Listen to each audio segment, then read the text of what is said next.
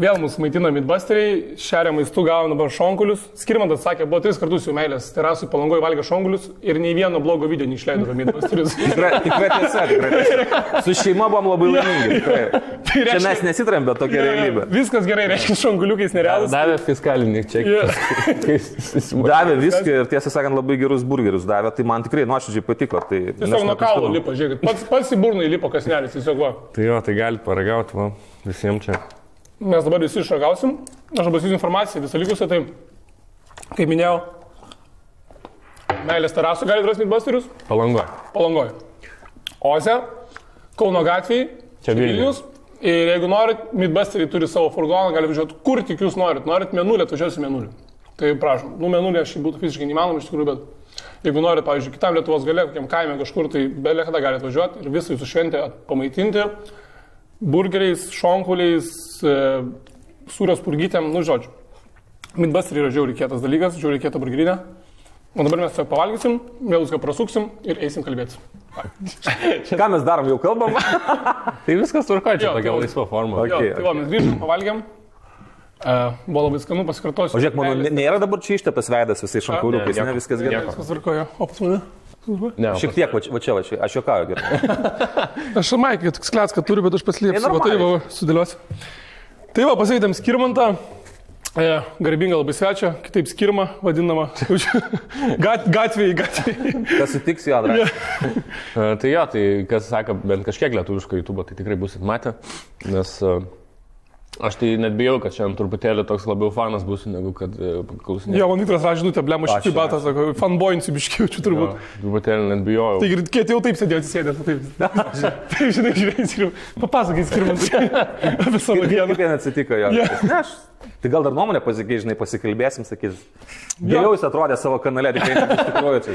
Ne, aš įvalgiam, aš iškart supratau, jau kai jau paims ratelį, kad bus geras pokalbis, labai, labai lengva išnekėtis ir su skirmantu. Dabar lieka tik nenuvil, taip. Ja.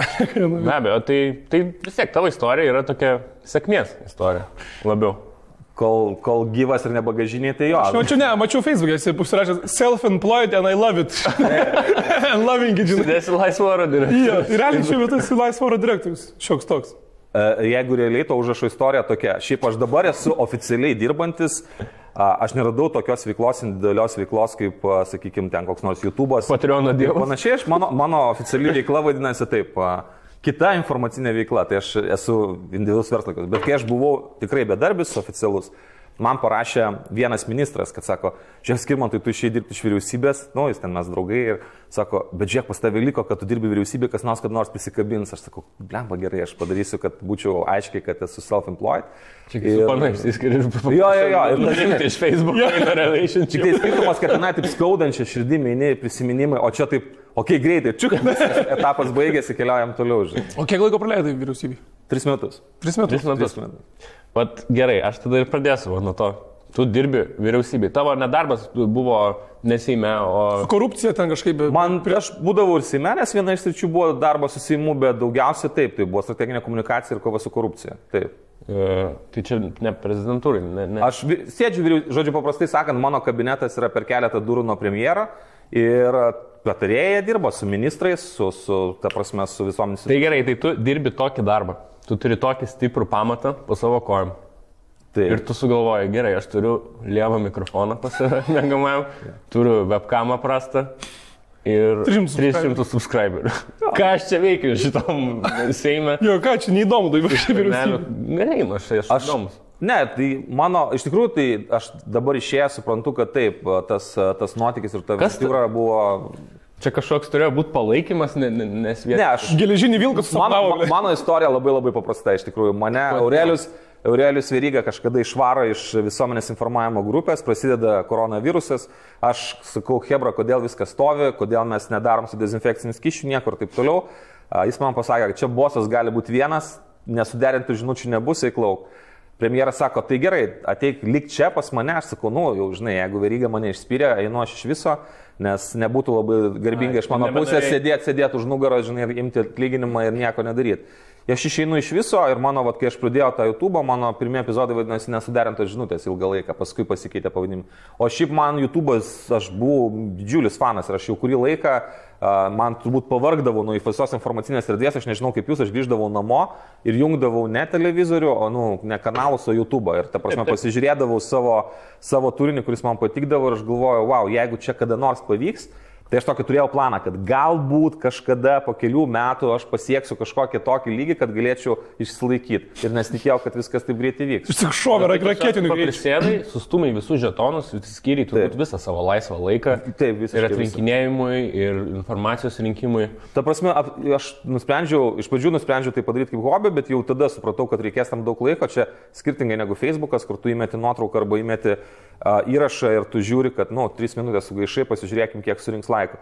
Tai čia yra, tu sėdi prie video 2-3 dienas, na ir paskui žiūri, kas iš to išeis. Ir iš pradžių nieko neišeina. Tai tą visi žino, nes YouTube'as veikia taip, kad Tau yra labai sudėtinga, pradžia. tau yra labai sudėtinga susirinkti auditoriją. O tai kaip lūžo viskas? Čia visiems, kas pradeda YouTube, yra labai paprasta idėja. Pirmas dalykas, aš tikėjausi, kad pas mane iš Facebook ateis daug žmonių, nes ten turėjau pakankamai didelį sekėjo būrį, supratau, kad nieko panašaus, atskira Hebra, ne visi nori. Facebookas taip, YouTube, ne, ne. Jo, ja. video net neindeksuoja, čia yra tas bairis visiems pradedantiem, kad kai jūs įdėsit savo pirmą linką, tai ten bus 10 laikų, nors pas jūs įprastai būna keli šimtai, tai žinokit, kad Facebookas su YouTube tiesiog nedraugauja labai stipriai. Jo, jo. Tai va, ir, o paskui viskas viskas pasikeitė, kai aš po kokio mėnesio susirinkau pirmą tūkstantį. Kažkaip pradėjo labiau indeksuoti mano video, paskui 10 tūkstančių ir tada jau... Mm, tai tu per 4 mėnesius 30 tūkstančių. A, dabar aš turiu 45. Uh, dabar 45, bet aš karantino laikotarpį, tai jau iki 30 buvai pakėlęs. Jo, aš turėjau, ta prasme taip, aš labai greitai pakilau iki 30, taip, per, per net, net nepilnus 4 mėnesius.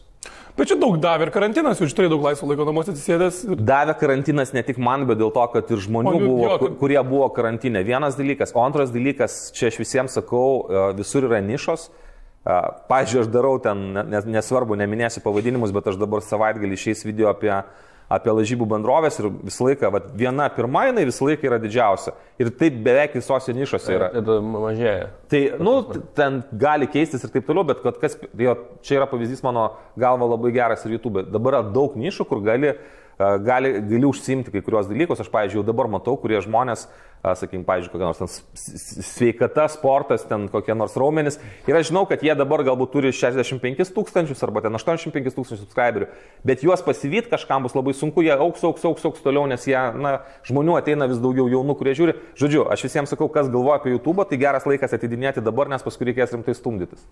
Na, jo, dabar yra ta, tas bumas realiai. Daug visokių kelionės. Dar vienas dalykas, kaip ten. Ką aš pamačiau, kad, pavyzdžiui, aš nežinau, kaip buvo, jūs gal čia manėt papasakot galit, bet aš pamačiau, kad atsirado tikrai reklamos pinigų, aš pats jų atsisakiau, bet atsirado daug, ta prasme, įmonių, kurios pradeda suprasti, kad galbūt geram, sakykime, kur tu gali pasiekti tikrai target grupą, geram kanale, sakykime, jų reklama yra visai fanas dalykas. Aš bent jau tokių pasiūlymų daug gavau ir buvau irgi nustebęs, nes man visą laiką atrodė, ypač dirbant ten, kad ir vyriausybei, ai, čia tas lietuviškas YouTube'as, pasižaidimas vaikų, čia tik tai keli kanalai yra dideli, bet iš tikrųjų matosi, kad jau visi pradeda dirbti ir, pavyzdžiui, tu gali turėti auditoriją keliasdešimt tūkstančių, bet jeigu yra tikslinė, tai tu gali tikrai būti, iš to gali gyventi. Be abejo, nu, nes kažkaip tie marketingistai vis tiek kažkaip paskaičiuoja, turbūt, kad tas YouTube'as veikia.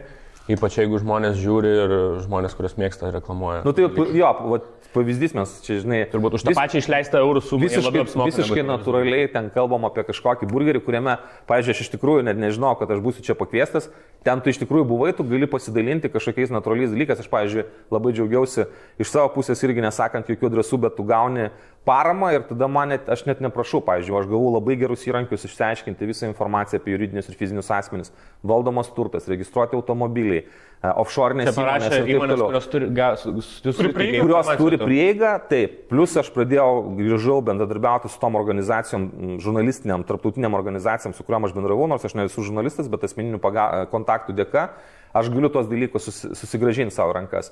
Ir tada, pavyzdžiui, man labai, labai smagu yra, nu, netgi, sakykime, pradžioje, kai aš pradėjau, mano logotipai, mano intro visi jėgi padaryti uždyką fanų, kurie sako, ir vat visą tai prigyja, tai man, net mikrofonas man yra padovanotas žmogaus. Tai aš sakau, tai kai tu pradedi daryti, tu supranti, kad iš tikrųjų ir tos paramos atsiranda, ir, ir viskas važiuoja, ir ta prasme žiūrinčių yra taip, kad e, visai smagu. Aš Jeigu reikėtų daryti statymą, dabar, vat, pavyzdžiui, savo. Aš nežinau, kaip bus su to kanalu, bet aš iš tikrųjų savo statymą siečiau save labiau su YouTube negu su tradicinė žiniasklaida. Mhm. Ne, nu, tai tu nebesiskaitai žurnalistas. Aš nesuskaitau žurnalistų, jau- ir, ir, bet aš turiu labai daug... Objektivumą, kaip ir. Aš turiu labai daug... Uh, Yra faktai ir tada nuomonė. Jo, jo, tai videoblogeris mano galva yra, tai yra apžvalgininkas, kuris ateina ir tą nuomonę dalina. Bet aš turiu labai, turėjau labai daug siūlymų ir dabar turiu a, bendradarbiauti, sakykime, arba turinio prasme, arba kažką daryti tradicinėje žiniasklaidoje. Ir va čia irgi yra klausimai, kur kažkur galbūt verta sutikti, kažkur neverta, bet yra vis dėlto tam tikra skirtis ir aš ją noriu visiems ir priežiūros institucijom irgi, čia aišku, per sunkios galbūt temos, bet kaip bando kažkas mane pritempti prie, prie tų standartų, kurie taikomi žurnalistam, tai aš noriu pasakyti, atskirkit, YouTube'as tai nėra redakcija, tai nėra portalas, taip, tai nėra televizija. Tai yra. Taip, čia yra žmogus, kuris tiesiog dedasi prieš save webkamą, kalbas ir jeigu jūs pradėsit jį tampyti, kaip mane dabar tampo po ten Tai teismus ir taip toliau, tai ta prasme tu įvedi cenzūrą, nes tada, va, mes dabar kalbamės, jeigu jūs kažką pasakote apie ką nors ateina, tu keliauji iš karto aiškinės, kodėl ten nesuteikia kažkokio žodžio, kuo tu pagrindai savo nuomonę, nors tai yra nuomonė ir kiti absurdai. Ir Ne, kodėl tada žmogui, kuris surenka 50 tūkstančių peržiūrų, taikoma, o kuris surenka 100 peržiūrų, Netaikoma jo. Bet svarbesnis dalykas, kad priklauso. YouTube'as veikia taip, kad tu realiai e, gali turėti kanalą, kuriame yra 10 subscriberių ir turėti video, kurį pažiūrėjo milijoną žmonių. Ta prasme, taip atsitiko, man pačiam taip atsitiko su pirmu savo video, kai aš turėjau labai labai mažą kanalą, kelių tūkstančių kanalą ir aš visiškai netyčia padariau, na, apžvalgą apie Zizo ir, visiškai. pokalbį. Ne, aš tiesiog pamačiau laivą, aš pamačiau laivą ir aš galvoju, wow, čia yra toks absurdas ir tiesiog taip organiškai ir staiga žiūriu, kad tai renka, renka, renka ir aš perlipu per šimtą tūkstančių staiga. Kaip ir su to pačiu švinim, ta prasme, net neplanavau jo dėti YouTube, paskui žiūriu dabar jau beveik 300 tūkstančių. Bet tuo metu tai buvo mažas kanalas. Už tai vėl čia, kai ka- kažkas sako, pabandykim pagal tai, kiek video pasiekia žmonių, aš sakau, Hebra, jūs niekada YouTube, čia nėra televizijos laida, jūs niekada nežinosite, kiek tiksliai pasieks. Bet kuris va. YouTube'as, YouTube'as va, pušina tuos tokius. Tau vis tiek atras kuo didesnį auditoriją, jeigu mato, kad įdomu gal žmonėms, jeigu jie toliau... Taip, vienas dalykas, antras dalykas, man labai patinka pačiam lietuviškam YouTube, kad pats, na, aš manau, kad YouTube algoritmai mato, kad nėra tiek daug to turinio ir, sakykime, prasimušti visiškai, netgi, sakykime, naunėjiminiam dalykam, vis dėlto yra labai labai didelis šansas. Aš suprantu, aš, pavyzdžiui, atradau kanalą irgi, ne, neminėsiu, nes net neprisimenu pavadinimo, bet, pavyzdžiui, mergina vairuoja fūrą. Ir jinai daro savo videoblogą. Aš žinau ją, aš žinau. Aš tai vairavau autobusą. Jo, jo, Ir man- Aš žinai, dėl ko nevairuoju, dėl ko fūra vairuoja. Dėl karantino. Ne, ne, nes, ne, nes buvo, kad jinai pradėjo tą furistų grupę kelti autobusą, važinėjai, jis sako, tu ne furistė, tu autobusą vairuoji, taip aš, ne, jinai, aš jums įrodysiu, kad aš galiu fūrą vairuoti. Jinai per karantiną išlaikė teisės ir pradėjo fūrą vairuoti. Ir dabar visiems įrodo, žinai, taip. Tai man, tai man tai, pavyzdžiui, aš pažiūrėjau, aš pasižiūrėjau vieną epizodą, aš pasižiūrėjau antrą epizodą, pasubscribinau, aš galvoju, bet tai žiauriai fanai. Jinai smagi, man. Jinai yra žiauriai pozityv, ta prasme, jinai važiuoja. Aš ten Italijoje, aš nemoku italų kalbos, va mane čia sustabdė, supranti. Einu ten pasivaikščioti ir supranti, tu tai žiūri ir... Tu realiai su wow, keliauji. eini Ir ta prasme, ir tu matai tą tokį, žinai. Tai, tai ir tą gali padaryti labai daug kas. Tiesiog aš, pavyzdžiui, net netrandu, man, pavyzdžiui, labai gaila, kad aš net netrandu visų kanalų lietuviškų, tų mažų, kurie iš tikrųjų egzistuoja. Dar yra kitas, buvo kur tas furistas, kur ką pasimti pirmą reisą ten. tai dar kurį- Ai, jo, jo. Tas irgi, tokio mielumo, čiuvakas ten buvo. kur- Ir, ir aišku, vėl gali pažiūrėti kai kuriais atvejais trendus, pavyzdžiui, aš įsivaizduoju, kas būtų tikrai populiaru, bet, bet ko dar nėra. Kitas dalykas, aš, pavyzdžiui, džiaugiuosi, kad lietuviškas dar YouTube'as jis nėra tiek užtraštas, kai pasižiūri, a, nu, pavyzdžiui, rusišką arba ten ka- kažkur Amerikoje. Nors, pavyzdžiui, Amerikoje jau atsiranda dalykai, aš, man, aš nežinau, aš žiūriu, toks yra Beast, bičias, kuris a, Blemba. daro kosmosą. Jis dabar Kaip nusipirko- tipo, jisai eina to tokiu, nugrinai, klikbeitas. Jisai, pavyzdžiui, daro tokį dalyką, dabar aš man... 20 milijonų sudeginau šitą. Jo, tiesiog va čia video. milijoną, aš nusipirkau už milijoną loterijos bilietų, kiek laimėsiu. Man, pavyzdžiui, žiauriai geras dalykas, tu gali iškart statistiką parodyti, kiek tu išleidai, kiek laimėjai. Arba a, ten brangiausias pasaulyje ferverkas, kur ten Hebra daro kaip atominė bomba, žinai, Nu, ir ten visą laiką, tipo. Tai, bet, va, Išmetu taip 10 tūkstančių, kiek pagausi, tiek tavo. Nu, tipo, ten jo. jokie video yra. Tipo. nu, jo, bet jis yra vienas seniausių kurie, bet ką aš norėjau pasakyti, kad, sakykime, arba o Rusija atvirkščiai, ten yra krūva visokių sukčiavimų, kaperių ir taip toliau piramidžių. Ir, Pavyzdžiui, pavyzdžiui, mašina, žiūrėkit. Ne, yra, yra pavyzdžiui, įsivaizduok dabar išeini prieš kamerą, sakai, Hebra, žiūrėkit, va čia tiek aš turiu pinigų, tiek aš turiu automobilių, kurie visi nuomoti, ką darė mūsų vat, verslas nuo nulio. Nu. Aš jūs išmokysiu, arba aš jums suksiu sąskaitą. Perviskit man ten į kokį nors tarpinį asmenį pinigų, o aš paskui jums už dviejų dienų trigubai daugiau atsiųsiu ir staiga viskas dingo. Jo. Ten tiek daug yra jaučiančių nuskriaustų vargšelių, šiaip žinai, žmonių su mažom paimom ir Tai va Lietuvoje, ta prasme, to dar nėra. Ir Lietuvoje galbūt yra pirmi žingsniai, Ne, nu, kurie... bandyta jau. Ta. Jo, Lietuvoje, jo, Lietuvoje yra oro, oro pardavėjų, atsirado Monaco. daug. Jo, ir Apie tą jauną bičią kažkokį dalyką, kur wow, aš pažiūrėjau, man. Ir, ir vadimas. Zizas, ir, uh, ir Urbėtis, ir kiti, Va. kurie, jie pardavinėja mintį tokią, žinai, uh, tai yra mokymai, o tie žmonės, kurie perka mokymus, jie net nesugeba pasverti, ką jie gauna. Nes kai aš pamačiau, kai man pradėjo siūsti, ką jie gauna, tai tu supranti, kad, nu, ta prasme, čia tas pats, kad pardavinėtum, uh, nu, tiesiog vandenį ir sakytum, žiūrėk, čia yra švestas vanduo, tu jo išgeri ir tu milijoną uždirbsi jau vien žodis mokymai tiem Tai- žmonėm e, taip. Čia Čia kaip auksin- slaptą pagalbą suteikia, nes tas žodis toks didelis svorio, atrodo, turi mokymai. Žinai, o ten tiesiog Prasidėjau Ma, mokymus. mano, žinai, žmona juokiasi ir mano tas kartais išlenda labai video epizoduose, kai aš, pavyzdžiui, pradėjau ten domėtis ir taip toliau, tai man Facebookas visą laiką indeksuoja visas Zizo ir Romaldo Mačiulio reklamas. Bet gali, ir aš ten nedomina. Aš, ne, tai suprantu, bet žinai, kas man įdomu, kai, aš, kai, kai pas mane ateina, iš pradžių buvo verslas, o dabar yra tikra tiesa apie santykių šeimoje, apie svorio metimą man labai aktualu. Ir apie kitus, suprantate, Hebra jau perėjo, jau perėjo, kad, žinai, pi- pinigai vienas dalykas, bet dabar jau reikia eiti kitas lankas, žinai. Nes tas mačiulius susijusius, tai ten ant to labiausiai einu. Tipo, Zizas tai iš vis ten. tagink draugą ir 10 eurų padovanosim kažką. Bet jie irgi atėjo labai laiku, pavyzdžiui, Vadimas Zizas jis atėjo, jis įsikūrė pakankamai didelį kanalą irgi praktiškai nuo nulio. Bet jau dabar prigezęs jisai. Tai va čia ir tai čia ir atsirado kad tu negali, tu negali žiūrėti savo kanalą ir negerbti savo auditorijos abejo. tiek stipriai. Ir kai žmonės tai pamato, pajaučia, čia yra, kaip sakant, argumentas prieš argumentą. Kai aš pradėjau daryti video, aš atsiprašau, buvau labai, buvo labai mažas kanalas iš tikrųjų. Ir žmonės ga- gali pasverti, ta prasme, kiek, tu, kiek tavo tiesos yra žodžiuose. Na ir man, pavyzdžiui, aš buvau labai nustebęs, kad tokio didžio šiukšlynas, ta prasme, iš pradžių aš galvojau, kad tai žmogus tiesiog neatsirenka savo pašnekovų. konkrečiai. Jeigu aš ateičiau čia, žinai, su, nežinau, svastika ant savo maikutės ir pradėčiau pasakoti apie, arba ten su, su kokiu nors uh, raudona žvaigždė ir pasakočiau, žinai, koks ten Stalinas buvo kietas bičias ir vežė tik tai liaudės priešus į Sibirą, aš nežinau, ar jūs tai įdėtumėte, ar aš nežinau, ar mes kalbėtumėme. Ne, tai net net- pas jį, aš net nešiau pas jį, pas jį tai yra Ok, ok, įdomi Kur tema. jisai- Įsidėkim, pažiūrėjo šimtas tūkstančių. Jie gais nesupranta, kad tie šimtas tūkstančių. Amora- amoralūs. Jie tiesiog suvokia, ne, jie tiesiog daugelis suvokia, kad, okay, tu, nu, tu, ta prasme, taip, mes pasižiūrėjom kaip į, kaip į žinai, tokią mėšlo krūvą ir suprantam, kas, kas tai yra. Bet dar vienas dalykas, aš e, kiek Taip, teko... pas, pas tave, kad, kad ir kiek skirtingos temos, bet ta žinutė visą laiką ta pati. Taip, aš pateikiu faktus, aš tik tikrinu, aš toks fact-checkinimas ir tada nuomonė. Su kuria gali sutikti, gali nesutikti, žinai, bet vis tiek. Aš kalbėjau, kadangi turiu tą irgi džiaugsmą, daug teko dirbti e, ne tik su žurnalistais, bet ir su e, skirtingomis viešųjų ryšio agentūromis, reklamomis, tiesiog bendra, bendrauti, žinau daugelio vadovus.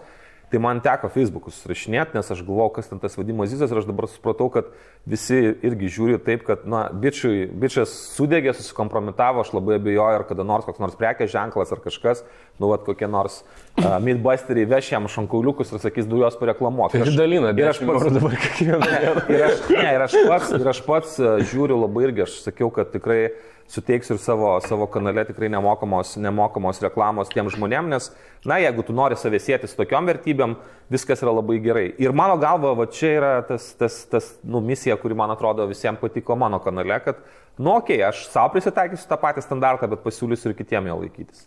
Geras. Tai gerai. Tu esi, e, kaip ir, nu, turbūt visi žino, Patreono dievas. Truputėlį. Bet Kiek dabar pas tave ten jau įkrenta? Nežinau, 14 tūkstančių yra jau mano. Dabar pauzė, žinai, visi nutilom. Reikia pasižiūrėti, iš tikrųjų, telefoną. Aš, jo, dabar yra 14 500. Šiaip yra neproporcingai daug, nes aš nesitikėjau, kad... Tiesiog- vieną, vieną turiu klausimą. Ar jautiesi tiek vertas? A, ne, nes jau... Atsakomybė tokia biški didelė krenta. Bet- Tai yra kai kurie, kai kurie susikūrė Patreoną, jie kiekvieno video ir pradžioje ir pabaigoje, tipo, sveiki, mes dar turime Patreoną, paremkit mus.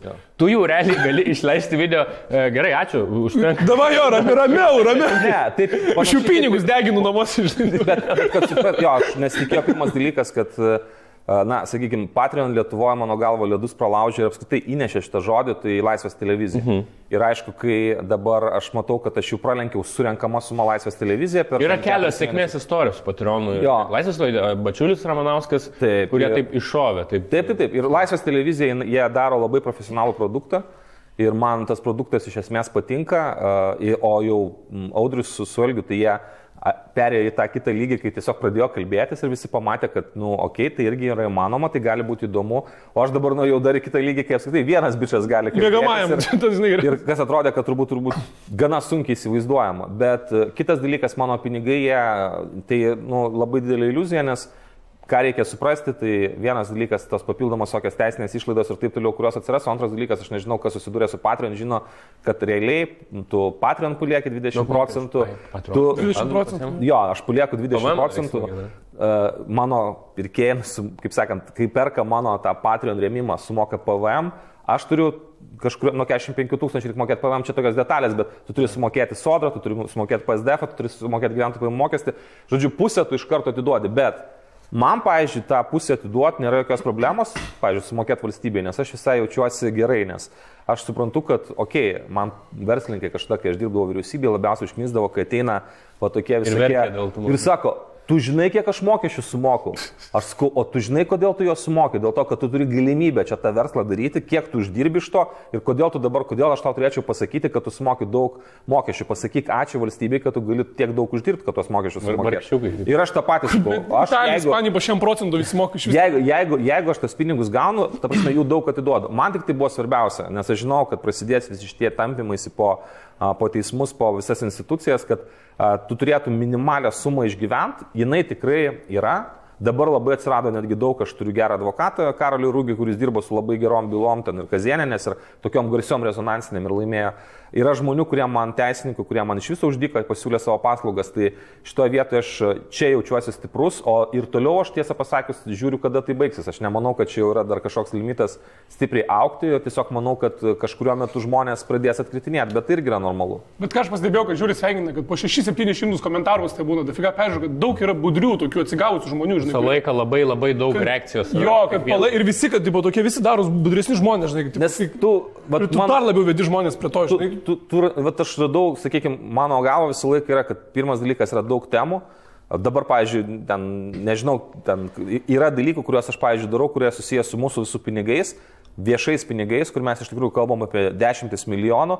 Ir, pavyzdžiui, aš iš žurnalistinių laikų atsimenu, kokios tos temos būdavo fainos, tik tai aš jas šį kartą galiu dar geriau padaryti, nes man nebereikia kaip žurnalistui paskambini vienai pusė, Jo, kitai pusė, taip. parašai tokį vandenį, nes vieni sako, jo, jo, čia nieko nėra ir akivaizdžiai supranti, kad meluoja, kiti sako, kad Bet turi įdėti. O dabar aš sakau, žiūrėkit, aš turiu dokumentus ant savo stalo, tai yra mano vertinimas, aš ne, neskambinau nei vienai, nei kitai pusiai, bet aš manau, kad čia yra afera. Aš manau, todėl, todėl, todėl ir todėl. Niekam nereikia Ir, atsiskaityti. ir ta prasme, aš tikiuosi, kad mes nesukursim tokio standarto, kad negalės YouTube blogeriai tai daryti. Visi supranta, kad yra Skirmanto Malinausko nuomonė, pats kanalas vadinasi Skirmantas Malinauskas, bet e, ir žmonėms tai pradeda patikti, pavyzdžiui, tie patys nusikalstamo pasaulio, žinai, visi dalykai, kur galbūt anksčiau jie kažkiek buvo tokie romantizuoti, ta prasme, kaip iš kažkokių aukštuomenės kronikų, o dabar jie pradeda matyti, kad žiūrėk, Tai yra žmogus, kuris yra padaręs nusikaltimus, kuris, kuriuo, kuris dabar bando išsiplauti savo marškinius ir, ne, ir sakyti, kad pradėkim viską nuo nulio, nepradėkim nuo nulio, grįžkime į tuos laikus, pe- pažiūrėkime į tuos, sakau, į tuos visus lavonus, per kuriuos buvo perlipta ir taip toliau.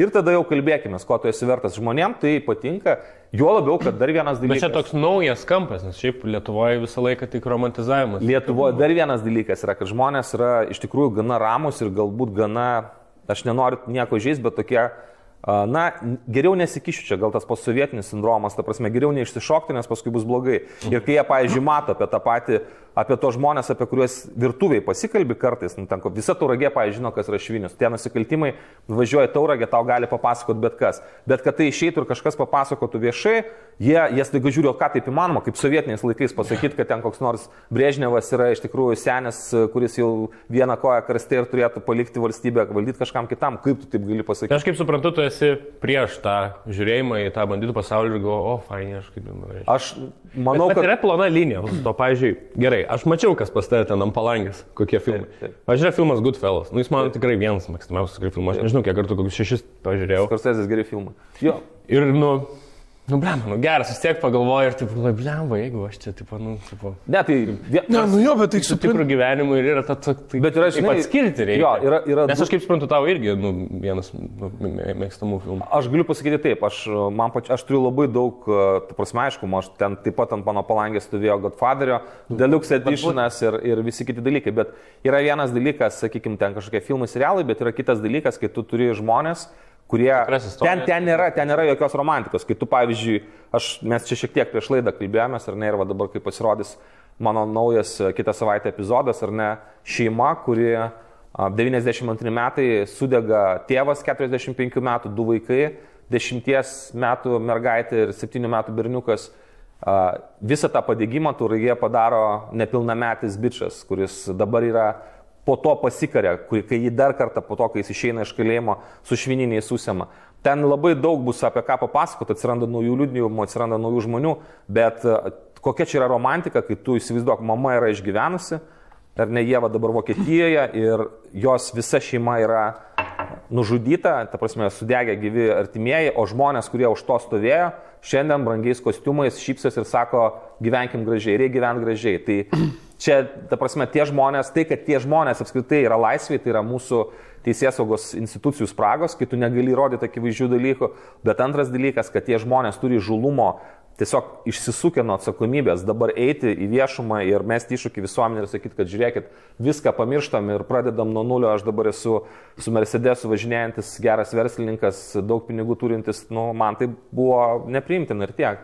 Nu, aš tam sutinku, bet e, nežinau, gal čia Gyvenimas... tokias temos labiau tau reiktų palikti. Aš nežinau, man kas patiko to video, kur aš iš karto pradėjau, uh, iš karto man patiko, tai humoro jausmas, kurį tu turi ir uh, irgi gal uh, tau dabar yra smagu, nes nu, kai tu išėjai iš to žurnalisto, dabar gali La, laisvai gali panaudoti ir tą humoro jausmą savo. Aš- nereikia aš- vien... nu, Turėjau tokią mintį, nes man atrodė, kad bus labai faina mintis patrolinti tuos, kurie trolina ir aš kažkada buvau tokį padaręs, ten dvi savaitės rašiau, kad ateina konkreti data ir ten bus atskleista iš tikrųjų teisybė labai didelė ir visi, visi rinkosi. Ten išėjo, ir išėjo video, kuriame aš pasakojau apie tą kūjų judėjimą, kad aš esu atstovas Lietuvoje, buvau infiltruotas vyriausybėje. Žodžiu, visi suprato, kad tai yra Nu, ne. humoras, bet kas mane nustebino, kas mane nustebino, kad yra trys grupės žmonių. Vieni man rašė ir sakė, žiauriai prisižvengiau, jų buvo daugiausia, viskas ok. Antra grupė rašė labai pasipiktinusi, kad tu čia tyčiojasi ir taip toliau. Viskas ok, jų nuomonė. Bet kas mane labiausiai išgazdino, tai yra didžiulė trečia grupė žmonių, kurie man rašė ir sakė, klausyk, aš tave labai palaikau, ta prasme, tu labai tiesą šneki, a, kaip čia prisijungti, kaip, kaip, kaip, aš galėčiau, kaip aš galėčiau su kū tenai dalyvauti, aš irgi žinau, aš labai eilę domiuosi. atsistoti? Ta prasme, Jie labai nuoširdžiai priėmė visą tai, ką tu šneki ir aš galvoju, jeigu iš tikrųjų Lietuvoje yra toks procentas žmonių, kurie vat, priema taip nekritiškai, mes, e, ta prasme, čia yra wow. Žiūrėk, ir nemažai, nes tie, kurie tiki, tai jie kuo labiau užsivedė, tai man rodos, gal net visi, kurie patikėjo, visi ir parašė. Gal, ne, galbūt, bet e, tu įsivaizduok, jeigu tokius žmonės, tu juos, čia žinai, kažkada rinkdavo ten marginalai šimtą žmonių prie Seimo ir sakydavo, čia yra labai daug, čia mūsų žiedas. Aš galvoju, va tie žmonės, kurie ateina ir kurie va tokiais dalykais tiki, na, jais manipuliuoti yra beproto lengva. Antras dalykas, tu juos gali nukreipti kažkokius labai neigiamus dalykus. Tai čia irgi galbūt to samoningumo didinimas, parodimas, galbūt ir tiem žmonėm, kad, na, jūs pabuskit labai, jumis labai lengva manipuliuoti, ar ne, tiesiog įsijungit šiek tiek kritinio mąstymo. Jo, įsijungit kritinio mąstymo ir nusipirkite Radlerio mangus skonį. Gerai, Jau reikia- pastebėjęs, Aš, aš, aš dabar supratau, kodėl jūs neturit Patreon, viskas tvarkoja. Jie mums padaro nereikia, mes Jo. turime remėjus. Čia yra Radleris mangų skonio, kaip ir minėjau, viskas yra skanu, kas yra mangų skonio, kaip ir visi čipsai yra skanus, kurie yra paprikos skonio. Visą šitą atsiminkite. Va, mangų skonio Radleris. Neblogai. Skanus jo, tikrai. Bet fan, nealkoholinis salus, aš vat, ne, ne, nevartoju nuo naujų metų alkoholio, tai va irgi pradėjau Čia kaip rezoliucija, sakė, nu.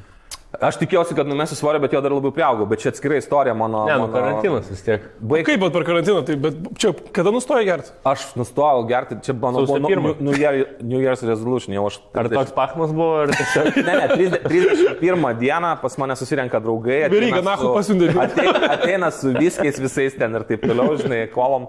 Ir aš sėdžiu ir ten yra tokios nuotraukos, visi geria, visi linksmi, aš toksai, žinai, viskas. Bet kažkaip praeina ten 31 mėnesį. dieną jau negeri. Jo, aš jau naujus metus pasitikau, pasitikau. Bet va, čia ir yra tas pokytis, žinai, o ne kur girtas, sakai per ferverkus, tipo, kad, oi, dabar tikrai nebegersiu. Ir paskui, o, alaus ryte, reiškia. Bet Jo. suprantate, kur yra problema? Vienas dalykas, aišku, kartais tu kažkokioje kompanijoje, bet žinai, tu gali vairuoti, tau neskauda ryte galvos. Ir taip iš tikrųjų aš ne, nesakau, kad tu ten kažkas prašviesėja galvoje. per naujus metus gali žiūrėti tą ironiją, sudbai ir įlisliokim. Nesu senokai žiūrėjęs, bet jo, bet tu gali, žinai, nu, vat, kiti nauji metai bus įdomu, ar aš, ar aš, aš teoriškai galiu grįžti ir vėl išgerti viską, bet, aš žinai, sakau žmonai, dabar po metų nevartojamo alkoholio, tu žinai, kokie tie bus nauji metai, žinai, su Hebra. Reikia kažką special sugalvoti iš tikrųjų. Šiaip, šiaip, kaip baliukai, pavyzdžiui, esi su vyryga geras, taip, normaliai. Um, su- ne, Vyryga negeria, bet... Uh, Iš vis negerai, jis jį buvo per, per karantiną kavo, kad po viso šito dalyko reikės ne, ne, ne, ne vyno taurės, o dėktinės, Aš, stiklinės. aš nelabai suprantu, žinai, kodėl jo humoras. vaidina, vaidina tokią auką po viso šito ir taip toliau. Pirmas dalykas, tai Reikia pripažinti, kad ten jo indėlis labai nedidelis. Aš subjektivus visą laiką čia nekalbėsiu, bet... O antras dalykas, kas mane visą laiką, žinai, labai labai stebina, tai šiaip Lietuvoje yra labai daug negeriančių žmonių. Ir sakau, aš kažkada kalbėjau, pavyzdžiui, dar prieš du metus mano labai geras draugas, aš prie jį atėjau, Kionelio komanda, dabar jis yra eurokomisaras Virgis Inkevičius. Jis tuo metu buvo ministras. Skambina, sako, skirmantų Junkis, va čia mes dar su tokiu Dovydu, ten draugai, žinai. Sako, negeriam, bet metus negersim, žinai. Aš sakau, baigtų, čia tie valstiečių bariai mane čia užjuoks visi.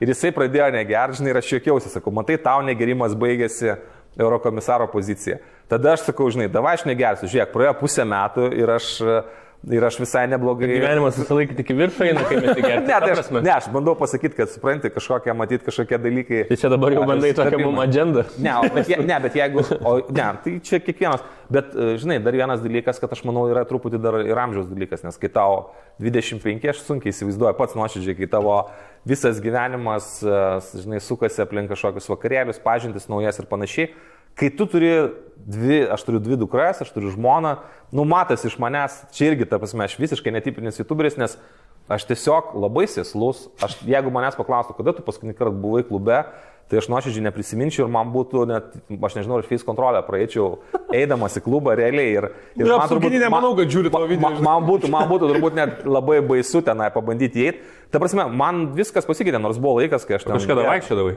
Vaikščiodavau ir ten būdavo, ko tik tai nori. Ir ta prasme, ir to alkoholio buvo daug. Tau dabar kiek metų yra? Man 40 už metų bus. Sunku net to patikėti, bet taip yra. Ir suprantate, tai mano, mano, mano jau vis, visa, visa, ir mano draugų aplinka yra pasikeitusi, visi su vaikais, visi su...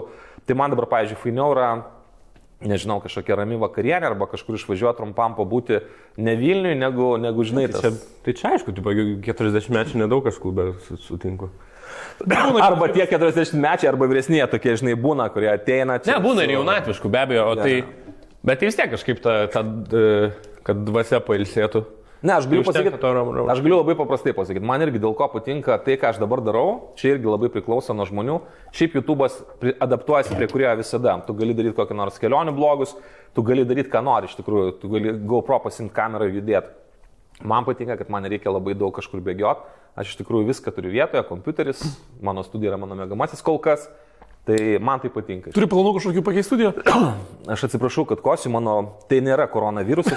Viskas tvarkoja, mano reagiu, tai per vidurį man atrodo, kad čia girdžiu. Mano bėda, mano bėda yra, kad mano balso stygos pradėjo sėsti, aš dirbau radijoje ilgai, bet vis tiek aš kalbėdavau, sakykime, per šitie pradėjo, ne? Kelias, jo, kelias valandas, bet aš pradėjau matyti, kad nes žmonės gal ne visada įsivaizduoja, kiek yra darbo įdėta į tą video, jie galvoja, kad tu atėjai.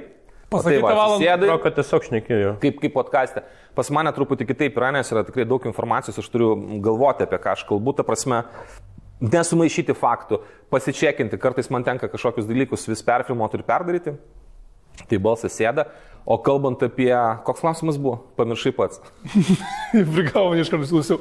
Ne, aš tai norėjau dar apie, apie humorą paklausti. Nu, dar. Gerai, kaip, kaip tu sugalvoji, kaip tu sugalvoji taip tas kažkaip, nežinau, nu, pasakyti, memus integruoti, kur paėmė filmą. jo, kur tu randi tas filmas? lietuvių kalba ant viršaus, įdėti keli. Tu čia kažkur taip matei, ar tu čia pats taip sugalvoji? Mm, ta prasme, tas formatas, jis absoliučiai visur yra, jis yra ir vakaruose, ir rytuose, kur tik tu nori. Ta prasme, aš gal nežinau. Bet kaip tu atrenki? Gerai, tu sėdi. Man buvo aš... keista kažkas naujo, kur yra aš... angliškas filmas ir koks tam kaut. Ateik čia. Yeah. Tiesiog, tipo. Ne, bet kur buvo man, prasme, aš, aš visą laiką buvau knygų ir filmų fanas didžiulis. Ir man atrodo, kad, e, nu čia atskleisiu tokią paslaptį, dabar mane dar, dar suteiksiu argumentų po teismus mane patampyti, bet, bet man... Pats man, mes, apie, mes apie memus norim pašnekėti. Ne, tai va, tai va, kai, kai, ne, kai yra, tai, kas yra memas, ar ne, kai tu, pavyzdžiui, jeigu aš dabar va, A, čia, nu, kalbėčiau, kalbėčiau ir sakyčiau, ten tu esi vagis, ar ne? Aš sakyčiau, tu sakyk, paneik. Tu sakyk, paneik ir paskui teismą. Bet jeigu aš su tavim kalbuosi ir, ir tu sakai, žiūrėk, aš esu labai sąžiningas žmogus ir tada tu įdedi kažkokią, in, į, į, žinai, interpą, kur kažkas sako, tikrai? Suprantate? Aš nepasakiau nieko, aš nepasakiau nieko, bet žmonės supranta kontekstą. Ir va, tai labai stipri, sustiprina. Daug kas įsivaizduoja, kad... galėtum įsivartyti. Jo, tai, yra, tai nėra mano citata. Aš nedėjau tai nėra mano video. citata. Intencijos, Jo, nu, jūs gali- interpretuokit kaip norit, bet pats svarbiausias dalykas, kas yra, žmonės įsivaizduoja, kad aš dedu dėl to, kad būtų kuo juokingiau, aš kartais taip ir darau, bet daugeliu atveju aš dedu ne tam, kad būtų juokingiau, bet tam, kad ta mintis šiek tiek prasitęstų. Ir pavyzdžiui, sakykime, kai tu darai apie kažkokias finansinės aferas, labai dažnai yra tose, tie, tos schemos jos tiesiog yra išdėliotos jau labai seniai filmuose ir tau nereikia daryti vertinimų, už kuriuos paskui tave nusistems kažkas į teismą, tu gali tiesiog įdėti personažų ir visi supranta iš tikrųjų apie ką kalba. Apskritai, Išvykos mūsų reputacija. Jo, jo, jo. jo, iš kur iš viso? O tai gerai, tu kompiuteriu atsisėdi. Yra tas vertimu. Tai tu atsisėdai, išsijungi tą filmą su sąsiuviniu filmai ir einantys, įsirašai. Ne, ne filmo, filmo į neturiu, ta prasme aš esu visur, kur yra, kur e, prenumeruoju visur, kur tai galima padaryti legaliai ir taip, aš ne, ne, to visiškai nebijau pasakyti, kad daž, da, dažna a, atvejai man tenka ieškoti internete, kažkas yra YouTube jau išversto sudėto, kažką reikia tiesiog susirasti kitais būdais, bet aš pasiemu super, super mažą ištrauką ir aš ne, ne, ta prasme, tas filmas nėra parodomas pas mane visas, aš manau, kad žmonės, kurie pamato... sekundžių galim legaliai, 3 man atrodo sekundės. Ir, ir, ir žmonės, kurie pamato trumpą ištrauką, jie iš principo dažnai rašo komentaruose, kur galima būtų surasti tą filmą. Aš žadu padaryti artimiausiu metu, nes esu irgi pakalbinęs temą apskritai apie ten legalius, nelegalius filmus. Tie, kalbėjai apie filmą in, tai ten yra pasakojama, kaip ten Hebra su tais visais atsiskaitimais daro ir taip toliau. Mano galva iš tikrųjų čia yra moneta dviem pusėm. Nu pavyzdys, vat, kalbant ne apie filmus. Bet man atrodo, vat, jaunam žmogui tas irgi turėtų būti aktualu. Aš legaliai perku visą prog programų paketą, nu, pavyzdžiui, tą patį Adobe, ne? Aš sumoku. Premiere. Jo, aš sumoku, ne tik premjeras, ten yra Audition, ten yra Photoshopas, ten yra After Effects, viskas, ko man Tai reikia. mėnesį subscriptionam. Jo, aš, aš sumoku prenumeratai 60 eurų, ar ne? Dabar įsivaizduokit, pirmas klausimas, kiek Lietuva yra šiaip žmonių, kurie pradeda, mokosi, blogerių, kurie galbūt neuždirba jokių pinigų, kurie visi galėtų nuo, versijom. nuo 60, jo, o antras dalykas. Ne, nu aš pažįstu, kas ir moka. O dabar antras, bet tu turi tada turėti pajamų, nes Nu, jeigu tu esi abejo, be jaunas, abejo, jaunas bičias, kuris mokosi, ta prasme, tu Ne, niekada jauni- neperli. jauni tai taip, O antras dalykas, kuris man asmeniškai yra, jeigu tu gy- esi gyveni Amerikoje, kur tavo pajamos yra kartais didesnės, ekonomika yra kartais didesnė, tu moki ten 50 kelis dolerius. Ta prasme, viskas padaryta taip, kad jeigu tu gyveni Lietuvoje, kur atlyginimai yra vieni mažiausių Europos Sąjungoje, tu moki daugiau negu... Man tai atrodo, kad tai yra vis dėlto gamintojų, kuriejų toks nesirūpinimas, kad čia iš tikrųjų kažkas nepiratautų, nes realiai tada tu turėtum žiūrėti, okei, okay, šitą Hebra ne, tiek neįpirks, padarykim jam, jam kažkokią kainodarą normalesnę. Tas pats yra su filmais ir su daug dalykų. Aš Su kai kuriais dalykais, man atrodo, yra tiesiog, kad nėra suteikta galimybės net nusipirkti kai kurių, nu, kai kurių produkcijų, kai kurių filmų, kai kurių serialų, kuriuos aš norėčiau pažiūrėti. Mes Aš kažkada- negalėčiau niekur sumokėti, kad surasti kažkur, kur man... Taip. Mes kažkada su draugu Tai ieškojom. man nėra kitos iš- išeities, kaip tiesiog atsisiųs nelegaliai. Zero antros dalies kažkoks draugų ieškojom valandą laiko prie kompo sėdė ir jau radom, kad, tipo, viskas čia jau reikia mokėti, ir sakai, žinai, davai žiūrim, pizdu, ten sumokėsim tas 7 eurus, spaudžiam siūsti ten su kadras, reikės, kad DVD kopiją atsiųstum, žinai. Nu, kad online pažiūrėti, dabar tik atsirado ten žmonės, cinema prieš Bet porą, irgi nes- ten yra gana ne- maža pasiūla taip, bet yra dar vienas dalykas, kuris mane, a, pavyzdžiui, aš esu, turiu subscriptioną ir Netflix'o, ir Amazon Prime'o, bet HBO neturiu, galbūt iš tikrųjų reikėtų, ten reikėtų tiesiog, bet man kas yra svarbu, Lietuva vis tiek yra nemaža rinka ir, pavyzdžiui, ar iš tikrųjų negalėtų Hebra čia, nes filmai Inka jie daro, arba ten kiti, jie samdo mėgėjus, kad jiem e, įgarsintų filmus. Ir, ir paskui sumoka. Tai vat man klausimas, pavyzdžiui, Netflix'as, jeigu įsivaizduok, jie padarytų dalį savo kontento, populiariausio pradėtų čia garsinti, kiek jie e, sumažintų piratavimą, kiek jie iš tikrųjų pasimtų papildomai žmonių, kurie tiesiog anglų kalbą nelabai supranta ir taip toliau. Be abejo, Ta mama taip, taip tai, iškart. tai būtų lūžis, bet, vat, Bet to kol kas nėra, nes, nes yra pe, per maži skaičiai, supranti, rinka per maža, o kai tu į tave toks požiūris... Nelabai paskaičiuosi, nes filmai jau čia neduos savo statistikos Netflixui. Jo, bet tu gali Netflix'e labai lengvai įsivaizduoti. Jie dabar turi skaičius, kiek jie, kokią rinkos dalį užima ir jie gali daugiau mažiau skaičiuoti, kiek, Kiek pas mus mokių žmonių ir taip toliau. Nes aš, pavyzdžiui, irgi savo, aš asmeniškai galiu pasakyti, aš, ne, e, aš buvo laikas, kai siunčiausi nelegalius filmus, aš nesu matęs, dabar nesu pasisiuntęs jau nežinau kiek laiko Teisiškai- pažiūrėti, pasižiūrėti nelegalą filmą. Nu, mano, mano vaikystėje aš manau, kad turbūt tą darė absoliučiai, absoliučiai visi dauguma žmonių. Bet Dabar šiais podcastas tu paskambins skvernelį. Ne, tai. Na, gerai. Ne, tai Skirma kam? Aš, aš, ne, aš visiškai sutinku, kad, ta prasme, dabar, bet dabar aš ir sakau, daug, nu, labai aiškiai, aš nesu a, parsisiuntęs nelegalaus filmų pažiūrėti, nes aš, pavyzdžiui, turėdamas Netflixą, turiu tiek turinio, arba tą patį Amazon Prime, kurio aš nesužiūriu. Pavyzdžiui, man anglų kalba visiškai nėra problema kaip ir rusų. Ir man dabar imti tiesiog kaž, kažkokį nekokybišką turinį, kuris galbūt ten kokybės prasme ir, ir ten taip toliau, tu jėmi ir žiūri, pavyzdžiui, ten yra krūva serialų, kuriuo aš nesuspėjau.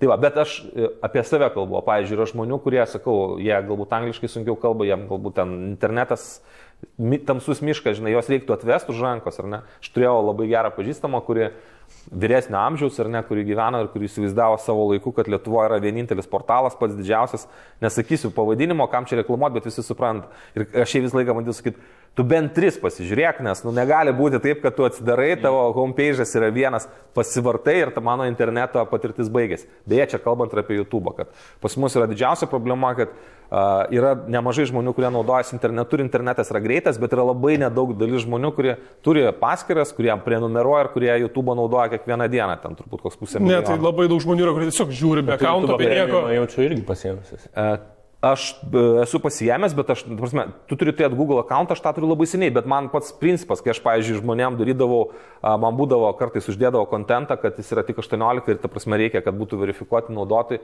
Tai ir skaičius, aišku, matydavai, bet ir šiaip man žmonės rašo, klausykit, kaip mes šiandien galim pažiūrėti, aš sakau, tai susikurkit, čia yra minutės klausimas, jūsgi prenumeruot galėsit, kiek jums atsivers pasaulio, jūs susiformuosite kažkokią tiesiog bet kiti yra- YouTube einu. Bet čia dabar rašyti tos pasvordus, e-mailus, Jo, jo, tipo, jo, kam čia? sudėtinga. Bet ta Hebra, kuri dabar yra 13 metų, po 5 metų jinai ateis ir jinai, jo, jos dalis bus YouTube žymiai didesnė. Ir va, pavyzdžiui, telikam, čia aš nesu blogas pranašas, bet e, čia daug kas apie tą kalbą, televizija kol kas absoliučiai dominuoja, bet mano galva jinai pradės stipriai, arba jinai turės artėti prie to standarto, kuris dabar yra internete, arba jinai pradės stipriai trauktis, nes bent jau man Dar dabar... 15 metų, koks aš galvoju, ir viskas. Viskas nebus, visą laiką bus Ne, nu, tam tikra neša, bet tai bus vyresnė auditorija.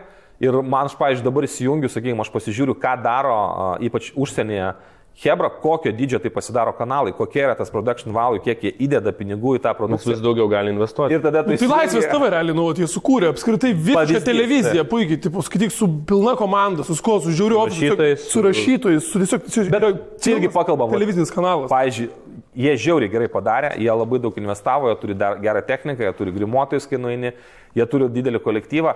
Bet ge- geras klausimas, iš tikrųjų, va, telikė tai yra super, jeigu telikė būtų daugiau drąsos daryti, ką daro Laisvės televizija, man labai patiktų. Bet YouTube, aš, pavyzdžiui, pradedu tarsi jaust, kad žmonės, jiem nepakanka tik formos, tu turi tą turinį pušinti labai stipriai, nes man, pavyzdžiui, aš ir su Andriu šiek tiek kalbėjau, kartais atrodo, kad tu turi daug laidų, daug daug vedėjų, bet tu pradedi truputį, Trauktis. nu, kaip pasidarai kaip televizija. Ne. Ta prasme, tau tiesiog reikia užpildyti turinį ir tu kvietiesi Tiesiog tos pačius žmonės, pasidaro. tu kalbi tom pačiom temom, ta prasme, nebėra tokio aštrumo, nes žmonės, pavyzdžiui, aš kai jungiu kokį nors YouTube, ten būna žmogus įdeda gal vieną kartą per dvi savaitės video, bet tu supranti, kad jis kažką ištraukia ir ten kažkas bus. Tai nebūtinai bus koks nors, uh, žinai, de dekonstrukcija, mega, tai gali būti kažkas linksmo, bet, nu, vat, jis kažką padarys. O e, laisvės tai aš jau pradedu matyti, kad yra toks biški rutina, kai, nu, tiesiog vat, jau reikia padaryti ir tas juda, juda, juda ir, nu, žinai. Bet geri laikai buvo tie labai palyginus, aš atsiminiau, kad sena televizija buvo kaip dabar yra internetas.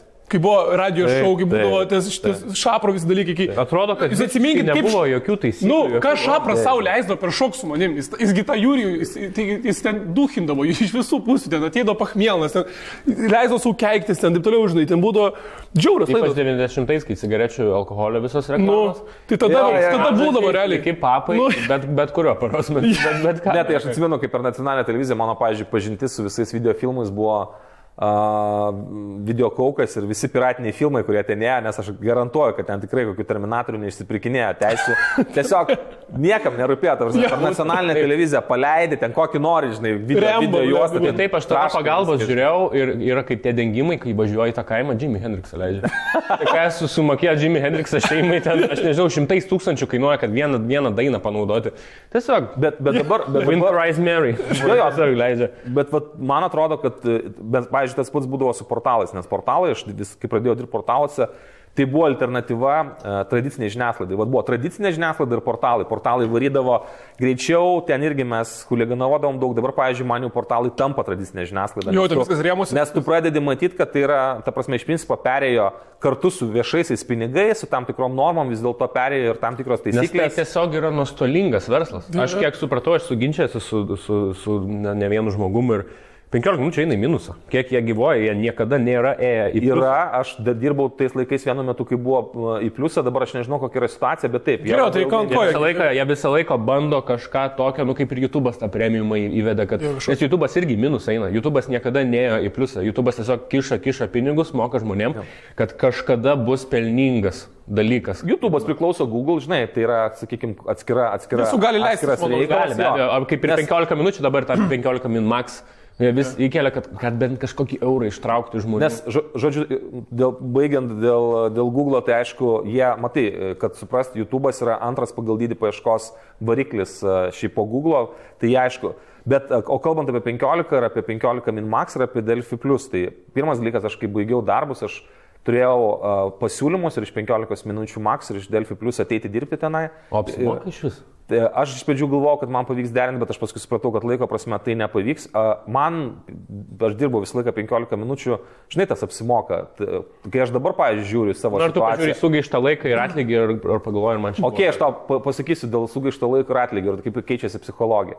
Taip, kai aš dabar, pavyzdžiui, pasižiūriu tą sukrentančią Patreon sumą, aš galvoju, nu, ten tūk- tūk- tūk- ne, tūkstančio eurų atlyginimas yra neatlyginimas, bet kai tu, aš, pavyzdžiui, galiu Bet savo taip, patirtį, bet- bet aš galiu patirtį Nu. savo papasakot, kai, pavyzdžiui, aš kažkada išėjau iš darbo, Respublikos leidinių grupėje nieka ir aš galvojau, kad aš per mėnesį susirasiu darbą. Ir aš dar dvi savaitės ten iš vis kaip ponas ten nieko neveikiau ir paskui pradėjau, žinai, žiūriu, o čia man ten kažkokių panašus CV, kokie man, nu, skelbimai, kur reikia siūsti gyvenimo prašymą ar ne.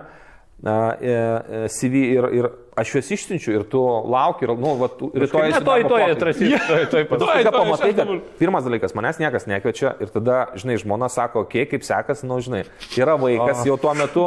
Ir Čia supranti, skambino, tu- nespėjau pakelti, laukiu, kol perskambins. Tu pradedi, žinai, ir tada tu, žinai, po mėnesio paieškų, kai tau ne, ne, ne, ne, tada tu pradedi galvoti, žinai, gal, gal aš, ta prasme, realiai pa- padirbsiu kažkur vos ne maksimui, kasoj, kad, ta prasme, iš tikrųjų abejo, mintis laiką tas atrodo perspektyvos. Nes tu, nes, tu, nes tu paprasčiausiai neturi uh, realiai už ką nusipirkti maistą. Ir, pavyzdžiui, visi šitie tokie, va, aš juos vadinu banditėliai, kurie bando spausti žmonės, ein, jie bando spausti per tai, kad, žiūrėk, pavyzdžiui, mes tave patampysim po teismus, o tu tikrai surasi keletą tūkstančių per mėnesį advokatams ir, ir išlaidom savo. Nes daugeliu, Bet tu 99 Nu. procentai žmonių pasakys, ne, aš tiek net pats neuždirbu. Yra rizika pralaimėti, O mano, ir jų jo, o mano atveju dabar pasidarė taip, kad aš sakau, jūs tuos spaudimo svertus, kuriuos naudojate, man jie jie beįdomus, jūs man sugeneruojate pajamas, nes kuo jūs labiau mane spaudžiate, ateina Hebra susimeta, dar, dar, dar, dar ateikit, dar su ieškiniais ateikit. Tai ta prasme, ta sistema pradeda veikti, bet aš suprantu, kaip jinai veikia. Ir, pavyzdžiui, dėl atlyginimo, a, žiniasklaidai Lietuvoje atlyginimai, aš galiu labai tiksliai pasakyti, čia nėra jokia paslaptis, aš savo geriausiais laikais mano atlyginimas rankas buvo 1300 eurų, nu dar ten buvo papildomi kažkokie priedai, ten už, galėjau, ten tele, telefonas, benzino kažkokie kortelės, kur ten galėjai panaudoti. Bet, nusakykime, pusantro tūkstančio eurų tai yra e, labai labai neblogas atlyginimas. Premjero komandai 2000 čia yra, buvo ir Seimo nariai gauna šiek tiek apie 2000. Čia irgi daug- ir tą reikia suprasti, kad mes gyvenam, o, pavyzdžiui, man tekdavo išvažiuoti, man tektų dalyvauti tarptautinėse projektuose, kaip su žurnalistų visokiais mokymais, kalbėti, sakykime, ką vakaruose gauna. Tai yra, nu, nepalyginama ir mes tiesiog, mums reikia labai stipriai keltas pajamas ir jos iš tikrųjų kyla. Tai aš manau, kad Ne, tai Aš aišku, atrodo, kad kiekvienam žmogui reikia vat, ir, ir tą praeiti, ir tą praeiti. Aš manau, kad reikia. Aš tai manau, kad kiekvienas Tai žmogus faktas- turi patirti ir tą, vat, kur blemba, man niekas neatrašo dabar, išsiunčiau. Ir, tada jis tada daug, nu, tipo, labiau vertinas kaip iš padronų, gauni tipo, kelis, kelis tūkstančius. Vienas dalykas tikrai taip, antras dalykas. Ir tu niekada neuždėsi linkę- nosies, tau mes taip neatrodo, kad linkę- tu ne- jo, mes linkę niekada- save labai stipriai patys pervertinti, už tai aš irgi tą pamoką esu išmokęs, bet dabar, pavyzdžiui, kai aš išėjau iš premjero komandos, man buvo atvirkščiai, aš iškart labai, labai savim pasitikėjau, nes aš supratau, nes aš gavau daug pasiūlymų iš tikrųjų ateiti dirbti. Ir aš jau žinojau, kad jeigu Galėjai man čia nepasiseks, aš ta prasme iškart galėsiu koją perkelti kitur ir man būtų per, realiai tai būtų kelių dienų klausimas, aš nebūčiau... bet tai tu galėjai grįžti, ne, kažkur būtų suradęs vietą. Tai aš, ta prasme, turėjau tų darbo pasiūlymų, mano didžiausia problema buvo, aš ir dabar man šiek tiek su kai kuriais žmonėmis, aš taip jaučiu, neakivaizdžiai sugėdo santykiai, ne dėl to, kad aš, o dėl tai- to, kad aš atsisakiau jų darbo pasiūlymų, nes jie buvo paklausti, aš norėjau įsitikinę. paklausti, tu išėjai, ne, iš, iš skverne. O tai nebuvo, kad...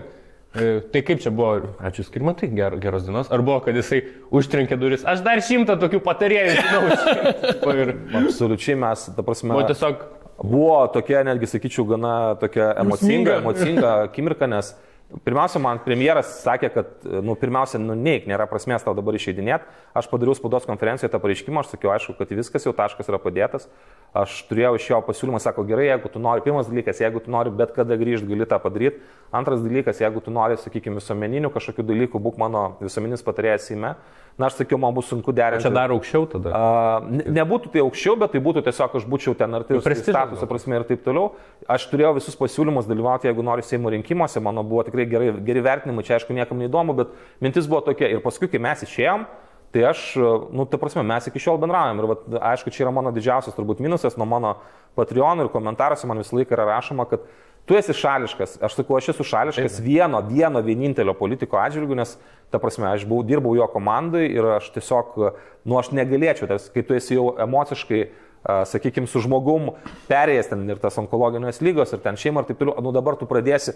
Ir pats svarbiausias dalykas, aš neturiu, aš nesinešioju kažkokio kompromato ant savo skvernelio. Viskas tvarkoja, kaip. Ne, ne, mes de, puikiausiai bendraujam ir Gerai. aš iš jo, ta prasme, gaunu tikrai ir informacijas ir pagalbos. Ir vis... o tai nebūtų, o nebūtų taip, kad ten sėdis skvernelio ir tokie būtų, tipo, Biletas Ramūnas užpiso, blėt, nu, tipo, nesąmonė, tipo, kur, kur skambink ten, pasakyk, kad, blėt, nebesvaigtų, tai žinai, ten tom lūkiškai aikštėmis visokiam ir panašiai, ten, kur jisai kelia senas. Tai bet ar būdas, nėra, kad skvernelis ten žiauriai palaikytų ten. Tikrai, tikrai būdavo labai panašių dalykų.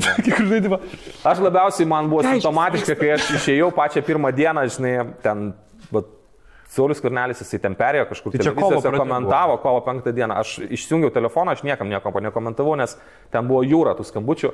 Jisai nuėjo, jam buvo, jis tikrai padėkojo, palinkėjo gražos, o tuo metu sėkmės palinkėjo, o tuo metu Ramūno Karbauskio išeina didžiulis toks straipsnis Lietuvos rytėjai, galima susirasti iki šiol kad ne konservatoriai labiausiai kenkia mano ir skvernelio santykimo Malinauskas dabar ten ir ten penkiais aukštais. Ir aš žinai. Jis, blėtgi, pavyti panat, ir aš, žinai, žinai aš, aš jau, jo, ir aš tą prasme dar, dar atsimenu vyriausybę, nes aš ten iki vakaro sėdėjau, reikėjo susirinkti visokius ten popierius, ten pasirašyti dievę, ten, kad tam, kad tu išeitum iš darbo, taigi ten reikia visus atsiskaityti telefonus, visus biblioteką nueiti, žinai, kad knygų nesimeti. Vadovėlis. Tu gauni 20 pozicijų sąrašų ir keliauji per visą, žinai. Ir dažnai jausmas, kai tu jau išeidinėjai ir ten visi ten vis tiek tarnautais tokia šipsenėlė. Tai vis tiek išlyja. Ateidė, ar ten už, už, už pasirašyti, už ten kokią nors ID pažymėjimą arba už kompiuterį, nesvarbu.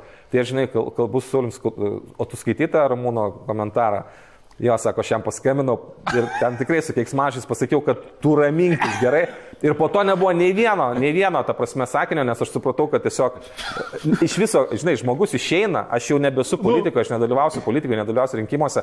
Ir vis tiek Ramūnai, va, tas toks yra mentalitetas tokio kolūkio pirmininko. Tu jį dar jį vis tiek turi apšikti išeinant. Jam atrodo, kad jis man daro, jis man daro meškos paslaugą. Neleidžia suprasti, kaip žmogus gali nenorėti su manim būti. Bet jam supranti, kad neleidžia suprasti, kad Lietuvoje, ta prasme, 80 procentų žmonių tai priema kaip komplimentą. Nes, ta prasme, jeigu tau Ramūnas Krabauskas sako, kad tu esi kažkoks netoks, tai reiškia, nu, čia maladė, šitas žmogus yra normalus. Didžiausia problema, jeigu ateina Ramūnas ir sako, Va čia tai yra, žinai, va, kaip Aurelijai, mano žmogus, mano žmogus. Ja. Ne, tai čia nieko gero. Ne, va tokie va žmonės ir yra, man baigėsi. Tai laikas baigėsi, ne? ne? tai aš buvo klausimą iš karto noriu užduoti, kokios tai yra to perspektyvos valstiečių kitą rinkimuose. Manai, kad susitvarkė jas su savo. Po šito pakalbėjimo apie Ramūną Kabaską, manau, kad tikrai didelės ir tikrai...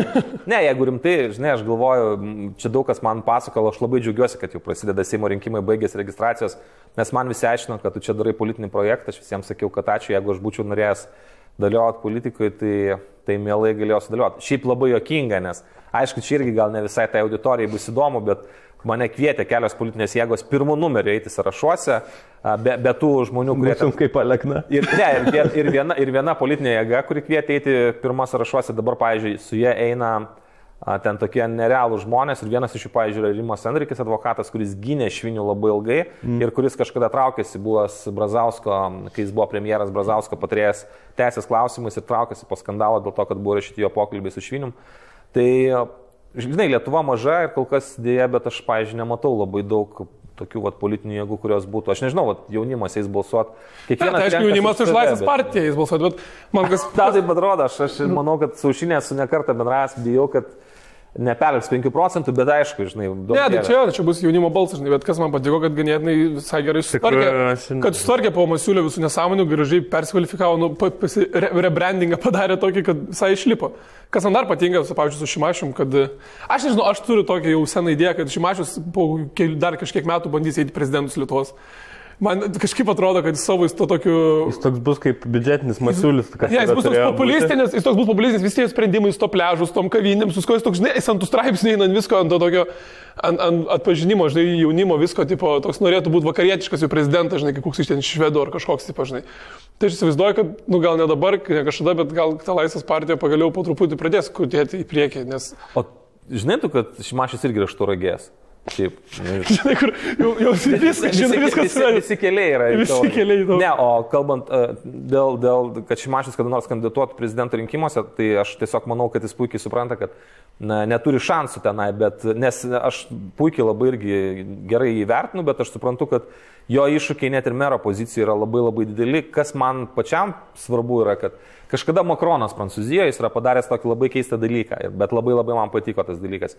Jisai surinko judėjimą iš visų skirtingų politinių partijų, jis surinko savo sąrašą, išėjo ir, nežinau, mano, mano galva tai pasiteisinęs buvo dalykas, aš nežinau, ar tai manoma Lietuvoje. Lietuvoje didžiausia problema rinkimų tokia mano akimis. Tu gali surinkti 141 labai gerą, bet gali būti taip, kad bus 141 tragiškas. Ir mes dažniausiai per rinkimus matom taip, keli geri praeina, kurie ir tempia vežimą Ir praeina tokių žmonių, šiaip Seime, vat, jo, buvo. jūs džiaugitės, kad jūs neturėjote progų pabūti ar baliukose, ar kažkaip pabendrauti neformaliai su daugeliu Seimo narių, nes ten šiaip žmonės, kur tu suprastum, kad tu tiesiog gyvenime, vat, prie stalo sėdės, nelabai turėtume apie ką kalbėti. Žinai, giminės sutikimuose kartais būna žmonių, kur tu atsisėdi ir tu supranti, kad tiesiog, nu neturiu aš ką kalbėti su tavimi. Man labai, pas, man labai pasimatė, kai buvo karantinas ir kai valgykla buvo Seime ir kai jie valgė patys valgyklai be kaukių, žinai, prieina, tipo, kuo tu čia filmuoji, Ne. žinai, tu čia tokie visi tokie susėdė, tas barščius valgo, kaip, žinai, kur tokie, ble, kur akivaizdžiai viskas yra, ką, blogai, ką mes čia blogo darome, čia be kaukių valgom atsisėdė, žinai, Ne, ir svarbiausia, kad jie ir toliau valgo, jo, netrukdykit. žinai. jo, atstokime šitą. Aš ten absoliučiai visus žinojau, kas buvo ir man šiaip net šiek tiek buvo gaila ten tų žmonių, bet iš vienos pusės, bet aš ir pats apie tai dariau video,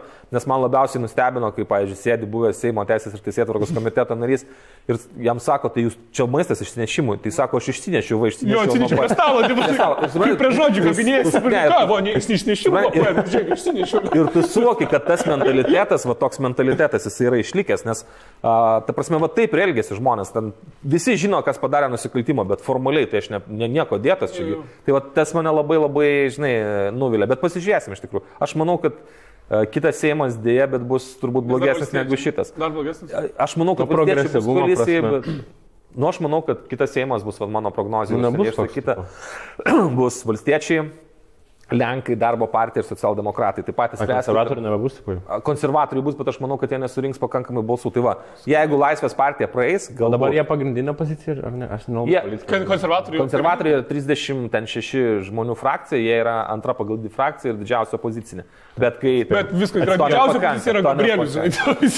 Ne, politika yra toks dalykas, apie kurį apskritai kalbėti, nes tai labai polarizuoja, bet principas yra paprastas. gal- Mes, Aš pa- nelabai pask, pa- paskutinė, paskutinis sakinys, kad mes iš tikrųjų, vat, kada turėsim jaunus žmonės, kuriems bus negėda kalbėti apie politiką, man atrodo, va tada bus gerai. Dabar aš matau, kad žmonės, kurie protingesni, kurie turi pinigų, kurie vertina savo reputaciją, jie iš vis vengia ir politikos, ir tos temos, ir tenai dalyvauti.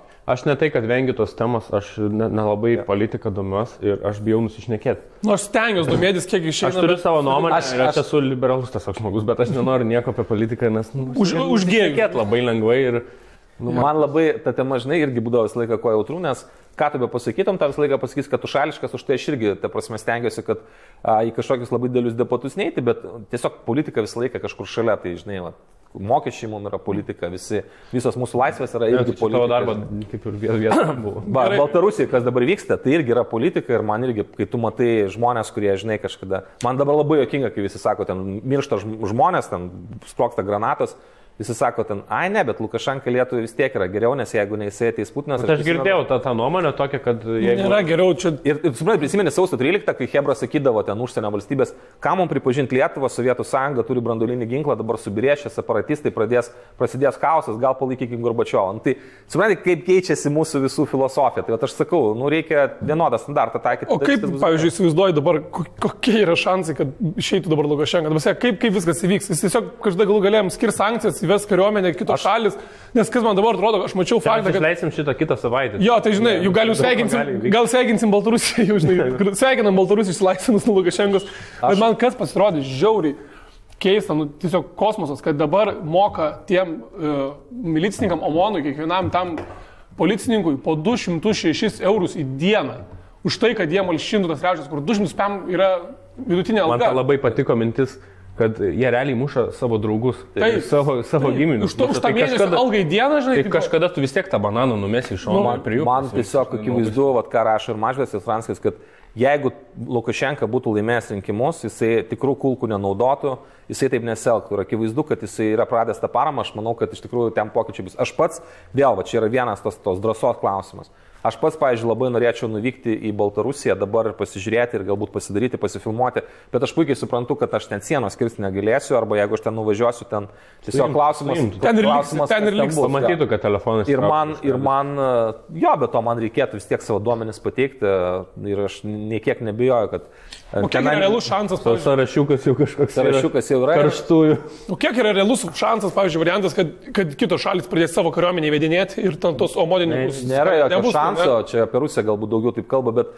Neįmanoma, ne, kad šalyse- tiesiog paimtų NATO ir pradėtų ten eiti. Neįmanoma, bet aš gelbėtų žmonės. Aišku, ne, bet kas tikrai bus, aš manau, kad visuomenė, pilietinė visuomenė, jinai bunda ir, pavyzdžiui, taip nebus tas ukrainietiškas scenarius, kur žmonės po to, kai ten išvaikė su, su, su bananais žiemą arba vėlyvą rudenį, žinai, ar uh, Ukrainos spetspajėgos ten studentus, tada išėjo šimtas tūkstančių ir ne šiaip išėjo, jie neišėjo kalbėtis, jie išėjo su kaukiam, respiratoriais, apsaugom, uh, pradėjo daryti... Kariauti išėjo. At, jo, ta prasme, jie pasidarė būrė ir jeigu jūs pažiūrėtumėte, aš dabar, pavyzdžiui, žiūriu Maidano, nes man reikia kartais pasikarpyti Maidano įrašus, tai ta prasme stovi, stovi Ukrainos spetspajėgos, nu gerai, 200 pareigūnų ir ateina tūkstantis gerai ginkluotų ir ta prasme prasideda ne tai, kad vieni vaiko kitus, o ten jau kaip kare, ar ne, vienas kitą lūpą ir tada tu staiga supranti, kad žiūrėk, tavo tikrai laikas pasibaigė. Ir, pavyzdžiui, man atrodo, kad Baltarusijai to nėra, bet Baltarusijai tai pasireikš labai greitai. Ta prasme, visuomenės nepasitenkinimas, kaip anksčiau buvo, jis nepasibaigs. Jie susigrupuos kažkaip. O Lukašenkai, va, aš visą laiką galvoju, ką reiškia būti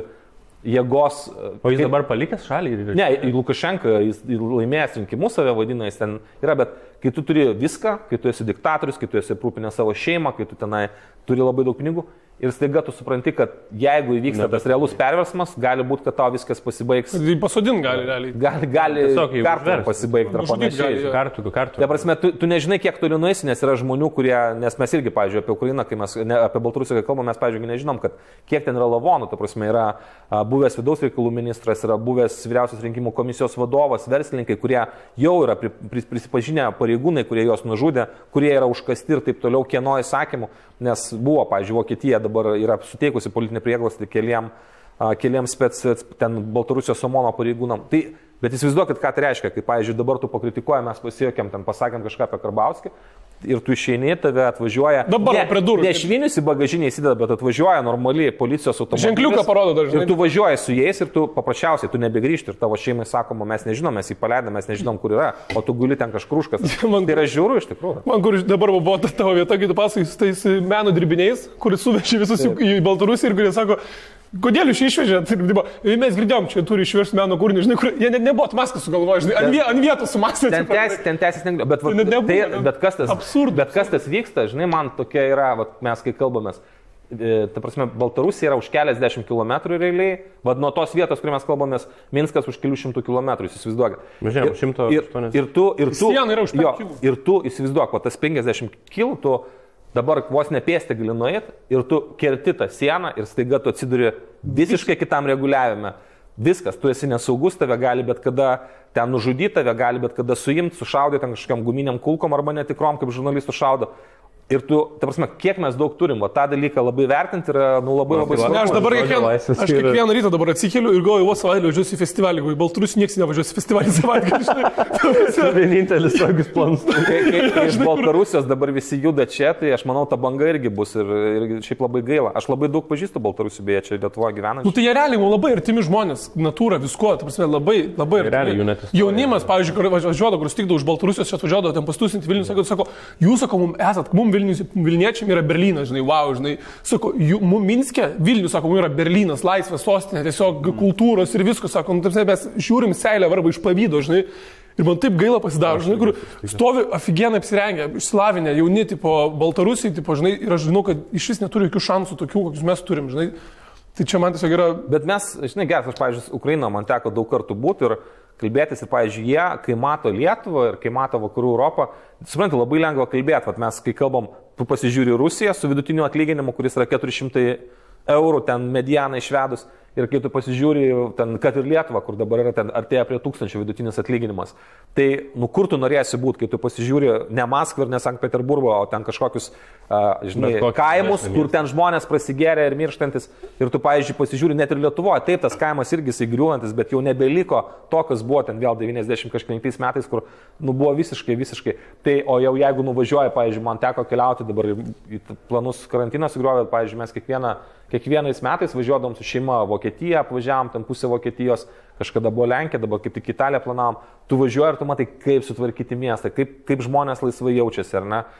Nebėra nesaugumo jausmo, ar ne? Žmonės visai kitaip gyvena, žmo, kalbasi su emigravusiais. Nu, žodžiu, e, čia globalios temos, bet finalas yra toks, kad visi šitie, va, ir YouTube'as, podcastai ir taip toliau laisvė, aš asmeniškai manau, kad tai yra didžiulės, milžiniškos vertybės ir jomis reikia džiaugtis ir naudotis ir nebijoti. Labai reikia vertinti, dabar, aš tai kiekvieną dieną džiugiuosi, kad gyvenu Lietuvoje. Be abejo, ypač tau, kai dabar tavo bando challenginti tą realiai tavo visą. Bet turi tokį stiprų užnugarį, žinai. Bet, bet ne tik mane, nes aš, pavyzdžiui, galvoju, ko nesupranta galbūt ir ten kiti, kad Jeigu išeina toks precedentas, ar ne, jeigu bus taip sureguliuota, pavyzdžiui, visuomenės etikos informavimo komisijoje arba teismuose, tai vis, vėliau visi kiti bus pagal tą precedentą vertinami. Tai aš, man, pirmas dalykas, nemanau, kad ta cenzūra bus įvesta, bet jeigu jinai bus įvesta, tai visiems kitiems YouTube iš tikrųjų atsiras tie patys reikalavimai.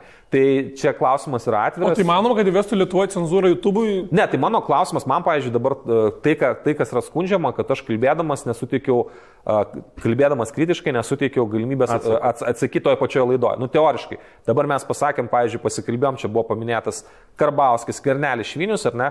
Jūs dabar turėtumėte jį susirasti, juos visus susirasti, Pakviesti, pasakyti, apie ką mes kalbėjom ir leisti pasisakyti. Taip, arba jie turi pasakyti, kad nekomentuos. Tai jūs įsivaizduokit, kokio dydžio tai yra sunkumo užduotis. Pirmiausia, jūs ir nepasieksit žmonės, ta prasme, nei kontaktų turės paprasti, ar ne, kurie pradeda YouTube kanalus ir taip toliau. Ir be to to niekur nėra pasaulyje. Ta prasme, čia visi puikiai supranta, kad žmonės dalinasi savo nuomonę. Mes nesam dabar nei valstybės tarnautojai, nei žurnalistai, kurie ten informuotų ir kažką.